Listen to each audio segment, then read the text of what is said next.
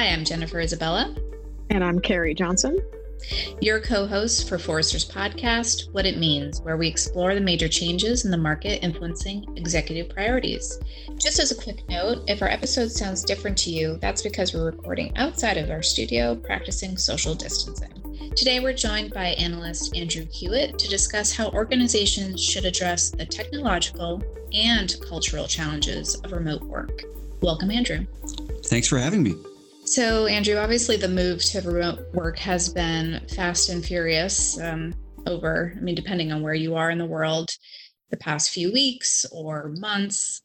Um, and leaders are making really big decisions quickly to protect workers, customers, and, and the business itself. But maybe you can give us a perspective on how are firms faring from a, an employee perspective of this move to remote work?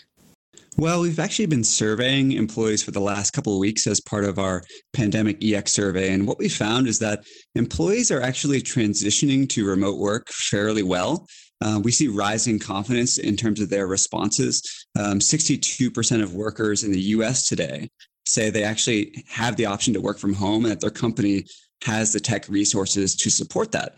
And that's actually up from 56% two weeks ago and 47% a month ago. So uh, there's actually rising confidence that this remote work transition um, is actually going very, very well from the perspective of the employees. 63% of them also say they have the flexibility in their work schedule if they want to take care of family member, members, if they need to and that's up from 52% um, in the first uh, wave of the survey. And considering that only 8% of US information workers in normal times, according to our business technographics um, survey data at Forrester, work from home full time, um, which sounds like a small number, but is actually fairly large in terms of a population number. Only 8% um, that has gone up to 69% of employees saying that their companies have asked workers to work from home as part of this. Considering that giant gap, I would consider 62% of people saying they have the tech resources they need to be successful in remote work to be relatively successful. Obviously, there are some um, some issues and challenges along the way, but at least in terms of that transition to a remote work environment from a tech perspective, from the actual perspective of the employee, things are going better than expected. That's pleasantly surprising. Of course, people had the ability to work remotely and move around and travel. I think one of the things that was the biggest unknown here was going to be scale, right? Mm-hmm. Was what happens yes. when your entire workforce moves in the same day to a work from home environment? What kind of grade would you give, you know, uh, uh, companies out there on that? It does very much vary based off of um, the environment, the technology environment that organization has in place already, and also their familiarity with um, with remote working overall. You know, I would say those that have had a lot of remote work program structure in place for a long period of time are doing pretty successfully. I'll give them an A. So companies like Dell, for instance, have had um, a connected workplace program since 2009. Um, Humana is another example that's had remote working since 2002. For those types of companies, being able to bring that scale to um, to a large number of new remote employees hasn't been really you know that difficult. For those organizations that really have not had any exposure, I'm talking about big banks um, in financial services, government organizations, this has been a lot more difficult. Um, and I would say scaling this up very quickly, although they've been successful in terms of getting the majority of employees out, it did not come easy. There was a lot of pain. So I would say, um, you know, C minus in terms of rolling this out um, in a scalable way. Um, a lot of IT teams despite the fact that employees themselves rate their experience from home as being pretty good, a lot of IT teams are really struggling to keep up and make sure they have the capacity to support that many new remote workers logging into their systems and, and trying to get work done every day. So that's where the pain has been on the IT side, not necessarily on the employee side. Maybe we could dig in there a little bit more, Andrew, in terms of what makes a company successful with remote work or unsuccessful. Are there key pillars or you know categories of, of things, right, that um, you're taking a look at when you're determining, okay, this organization is getting an A versus a C minus. Absolutely. So I published a report uh, uh back in 2018 called "The Four Imperatives of of Remote Work," and under normal circumstances, those four imperatives are super important for organizations to be successful with remote work. And those four imperatives are technology, culture, structure, and compliance, the legal aspects of rolling out remote work. In this new environment where you need to roll this out really quickly, some of those things are more important and some of those things are, are less important. Things like structure, which typically means you know having good transparency in terms of who gets to work from home? What are the qualifications for working from home? Are there particular roles that can go and work from home? Those types of things are less of an issue when you're uh, rolling this out quickly for everybody and you're not making any qualifications in terms of really who gets to work from home. So the structure pieces haven't been as big of an issue aside from the fact that some of the essential employees might have need to might have had to you know stay behind in the office. Compliance is another area. Um, you know, typically there are going to be lots of policies that um, that would uh, you know comply with with local regulations and things. Um, people have definitely been thinking about those, but they're more of an issue when you're rolling this out over a long period of time. Where the real challenge is is around technology readiness and culture. If you're rolling out remote work very quickly, those are the two things that really differentiate whether someone can be successful in a remote working program or it completely fails. Um, so the, the emphasis has really been on those technological and, and cultural elements um, to success. And where does something like security fit in the mix there? Like, is that in the technology bucket, a compliance bucket? How does that fit into the mix?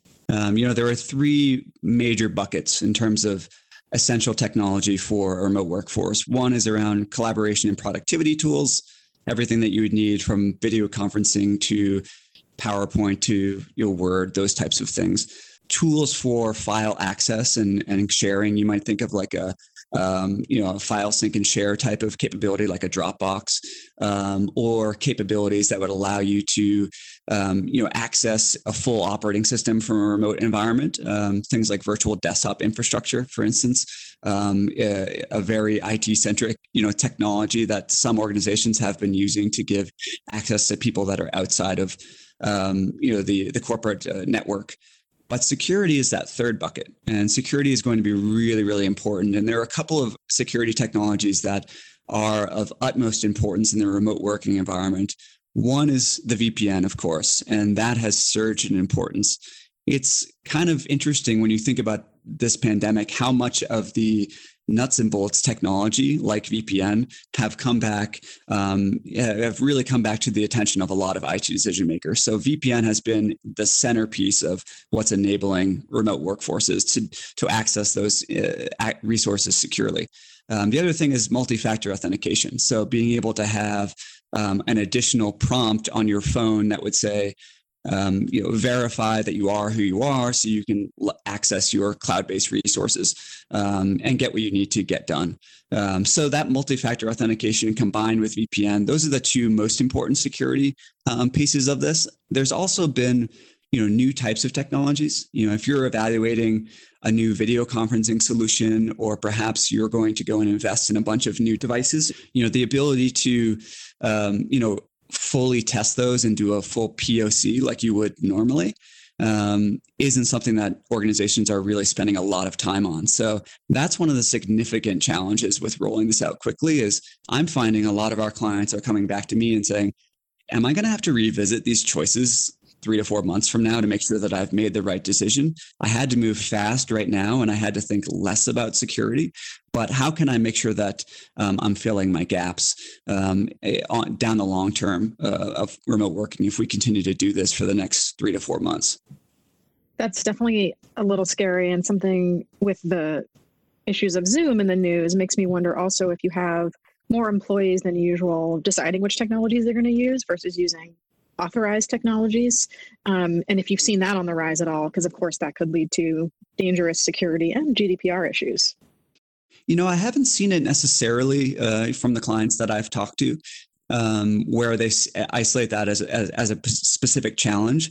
We do know from our technographics data that um, if an if an employee is going to circumvent a security policy, 39% of the time, it's because they're trying to get done what they need to get done. So people will default to um, downloading additional software, um, you know, or accessing particular files or using their own personal devices if they feel like it is infringing on their on their productivity.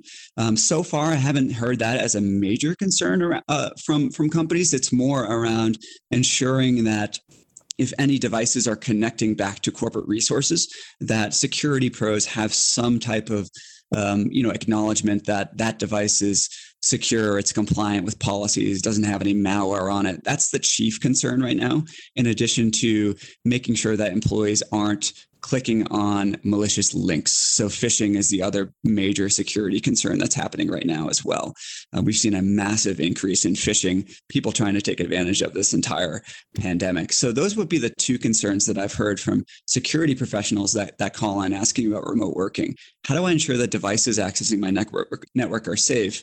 And how do I make sure that employees aren't uh, taking undue risks by clicking on links that could potentially harm them or harm the company? I suppose that brings us a little bit circling back to culture um, and communication as well, right? In terms of, you touched on it briefly, you need a culture uh, set up properly for this. And I imagine that meant one thing um, before literally the entire company potentially was remote versus now. Can you talk a little bit about the culture pieces and which are the most important to really make this work? Absolutely. So, this is a significant challenge. Obviously, culture change does not happen overnight um, and trying to, and trying to really change your culture in the span of two weeks to roll out remote working has been extremely difficult and and frankly most organizations that don't have a mature enough culture to support remote working are really really struggling to make this happen but there's really four things that i think about in terms of overall culture for success in a remote working environment. The number one most important thing above all else is trust. Um, and specifically, it's trust between the managers and their employees. What I'm hearing about a lot from our clients is if they haven't done the hard work of embedding trust in the working relationships between the employees and the employers, it's very difficult um, for that manager to feel like they can trust that employee in a remote working environment the flip side is a very um, you know scary thing for a remote worker is to always feel like I'm being questioned whether I'm being productive or not. That's a very stressful and anxious way to go about your working life. So it that trust component is really really important. So what we've been talking to clients about a lot is think about what you're judging productivity on. We've had a lot of questions on what is actual productivity. It's not around activities. It's not how many emails you're answering a day, how many meetings you're showing up to. It's really about what outcomes are you driving for the business. So I've been having a lot of conversations with clients on what are you doing to help support an outcome driven culture versus an activity based culture where basically my productivity is just sitting in front of my computer as opposed to focusing on those things which are most important for my work which by the way are the biggest drivers of employee engagement as well focusing on those things that are most important to my progress at work. So trust is definitely the most important thing and i found a number of companies have been struggling with this even in some cases um, you know, middle management shaming employees, you know, for working from home, which is going to have really long-term effects on the employee experience. Trust is definitely the most important thing that I've seen out there. The other one that really comes up, especially during this um, circumstance, is empathy. Um, and understanding that these are really unique times for employees. They're under a lot of stress. Some of them may have kids at home. Some of them may be taking care of a sick loved one. You know, what I tend to think about here is uh, an interesting theory that we that a lot of our EX research pulls from, which is called jobs, demands, and resources theory, which essentially says that if you want to drive engagement of your employees, the demands that you place on them have to be met with adequate resources to overcome those demands. So it's basically think of it as like a seesaw. If I have too many demands, um, the resources become and not enough resources to balance that, I'm going to have a seesaw that's completely unbalanced, right? So jobs, demands, and resources theory in this particular instance we have a lot more demands on the employee. You know from a personal perspective from a societal perspective a lot of people are working longer hours uh, taking taking care of customers or um, you know working on things related to covid-19 um, and that places that uh, intense stress on them. So what we've been saying with a lot of our clients is the leaders need to take an empathetic approach and realize that this is a unique time. Um, making sure that you're giving permission for people to uh, to disconnect, to take time, to make sure that they are utilizing any vacation time that they might have as well as giving them good guidance around how do you set up a routine for work from home. That's one of the biggest transition areas is you're used to one routine going into the office and then all of a sudden you switch. That can be very jarring and then it can add to those demands that those employees are facing. So leaders really need to be empathetic and provide good guidance to help employees have better resources to overcome these increased demands that they're facing right now. So I would say trust and empathy are the number one things that we see as important, particular to remote working in the pandemic environment. There's also transparency and inclusion, which are always really important in any remote working environment. Transparency is really around, you know, communicating where you're going to be at certain times, when you're going to be taking time off, um, communicating more frequently, generally is a best practice for remote working. Um, and that would apply as well in this circumstance as well.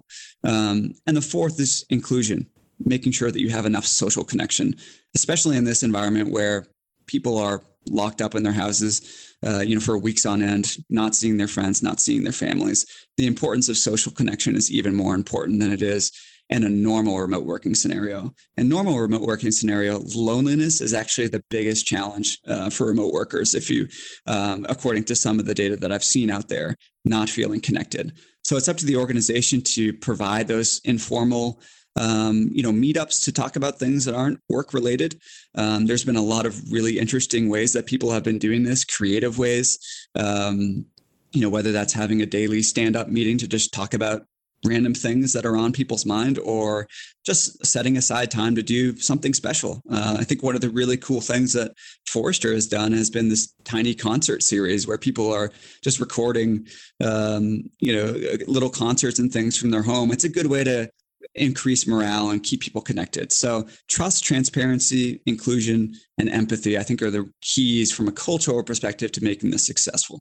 And as we think about sort of a recovery period, Andrew, I mean, I assume that these tenets hold true as you're transitioning the workforce um, or potentially a portion of your workforce back into uh, an office situation so that there's continued communication, transparency, how we're going to be going about doing this, and who's going where and doing what as well. So, because I feel like obviously we're in the thick of of the pandemic right now, but leaders should be thinking about what is that next step and mm-hmm. kind of, um, you know, do these tenants hold true? And if they do, like continue to double down on them.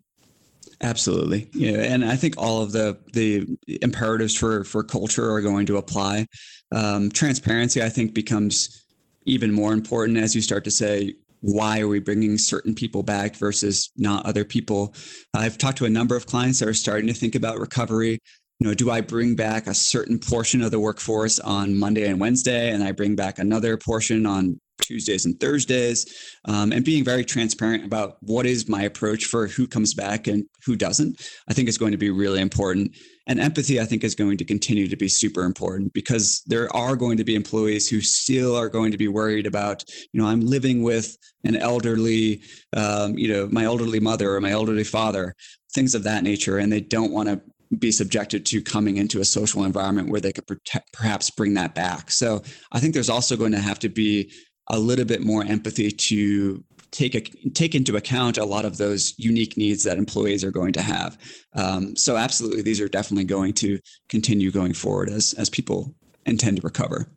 What are your thoughts on the the word productivity? And I know you said it's about outcomes, not activities.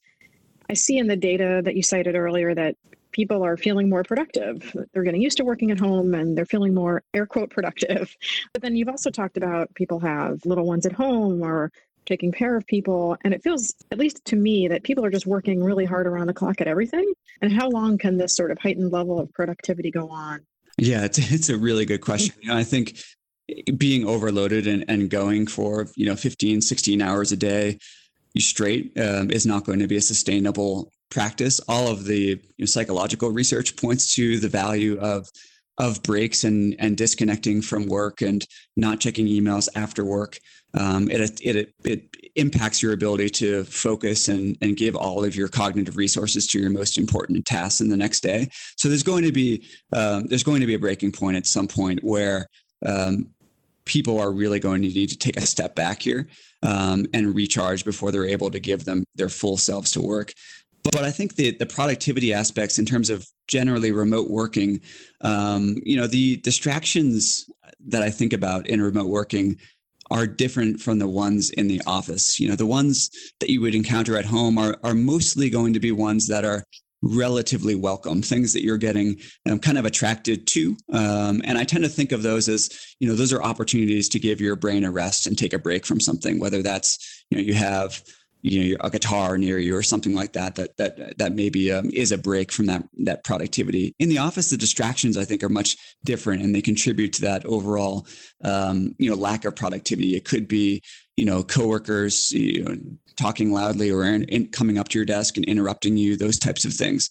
Um, so I think generally speaking, the remote office environment is much more conducive to that high focus work, which we know is um, really important for actually focusing on those things that are that are most important for my job. So I think that's why you start to see 35% of workers, um, you know, say they're not as productive working from home. The vast majority of them are saying that they are more productive when they're working from home is because they have um, you know more capabilities that separate themselves from some of the distractions that they have in, in the working environment so Forrester's established four phases of the pandemic. So phase one and two um, are infection and social distancing. This is sort of the current phases that we're dealing with now. But Andrew, as we move into phases three and four, management and eradication, what do you expect to to see um, during those phases, maybe across a few of the things that we've discussed, whether it's technology,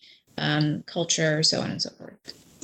So there's a couple of different things that I expect to see as we start moving through these different phases. In the management phase, particularly on the IT side, I think you're going to see a lot of IT decision makers saying, have we set up the environment correctly to support remote working for the long period of time? Is there a better way that we could have done what we had to just do?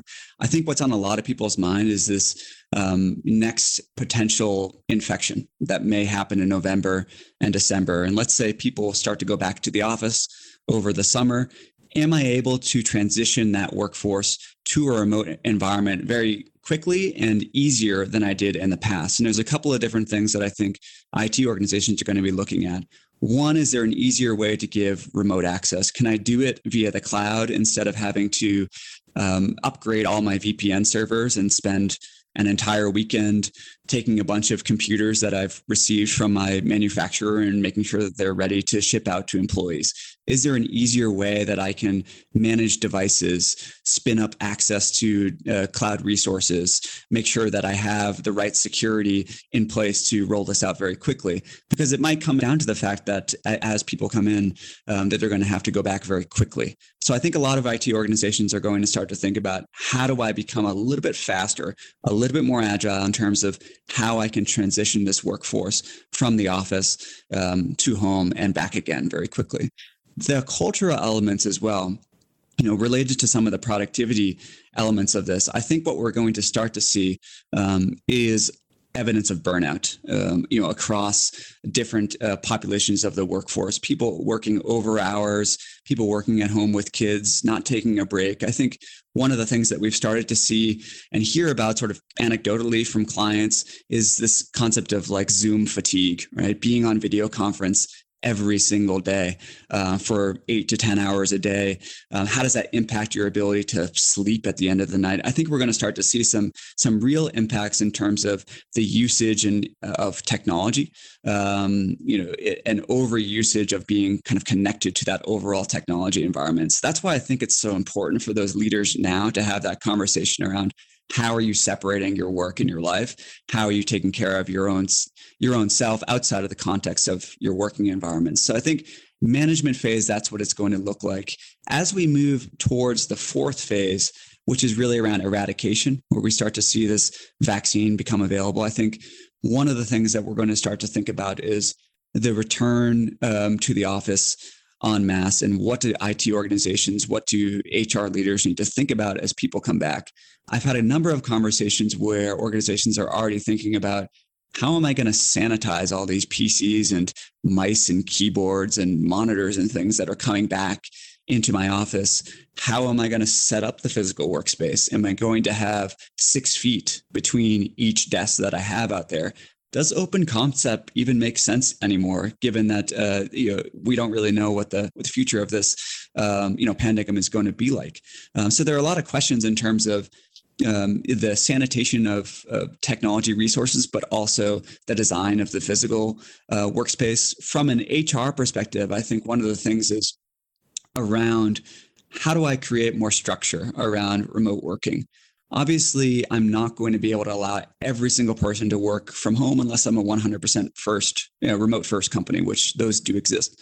Um, but I probably want to have some type of structure around flexible work styles, whether that's having people have the option to work from home one day a week or two days per week or maybe that's they work from home four days per week and they come into the office one day or they have flexible hours coming in late and leaving later in the day.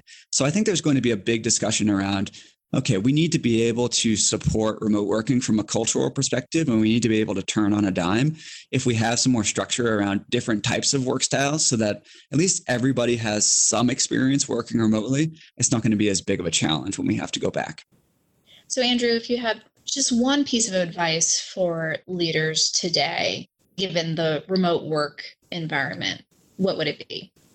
So, I think the number one thing that leaders need to think about as part of this entire process is empathy. And I think it all goes back to empathy. If you don't have empathy right now, it's going to leave a lasting stain on your employee experience. The human brain is conditioned evolutionarily to remember negative events. And if they perceive their treatment during this COVID 19 pandemic as being less than empathetic, they're going to remember that for a long period of time. And that has ramifications, not just for your employee experience, the people that you have now, but your brand perception as those employees leave your company and go talk about your company in other places. Um, it'll have uh, ramifications on your company's customers if they hear how you're treating your employees. So, the number one thing right now is give people permission to take care of themselves, take care of their families, make sure they have enough energy to recharge and be as productive as they can be. I think at the end of the day, you're going to get more productivity out of a person if you allow them the space they need to recharge themselves than you would be if you were just to increase the demands on their working time. So that would be my number one um, piece of advice for leaders. And of course, we're going to be continuing to monitor the experience of employees through the pandemic EX survey. We're continuing to do that every two weeks. Um, and actually, we've rolled it out past just US workers alone. So, looking at other geographies as well. So, if you're listening in from outside of the US, um, we also have some data for, for Europe too. Uh, so, that definitely keep that in mind. We're also going to be continuing a lot of research on the remote work piece, and we're going to continue to help as much as we can. And um, we look forward to, to working with uh, all of our prospective clients. Great. Thanks for joining us today. Thanks for having me. Thanks, Andrew. To stay on the pulse of employee sentiment during the coronavirus pandemic and gain the latest insights from our global pandemic EX surveys, visit our COVID 19 hub at forr.com slash COVID-19. That's F-O-R-R dot com slash COVID-19. Thanks for listening.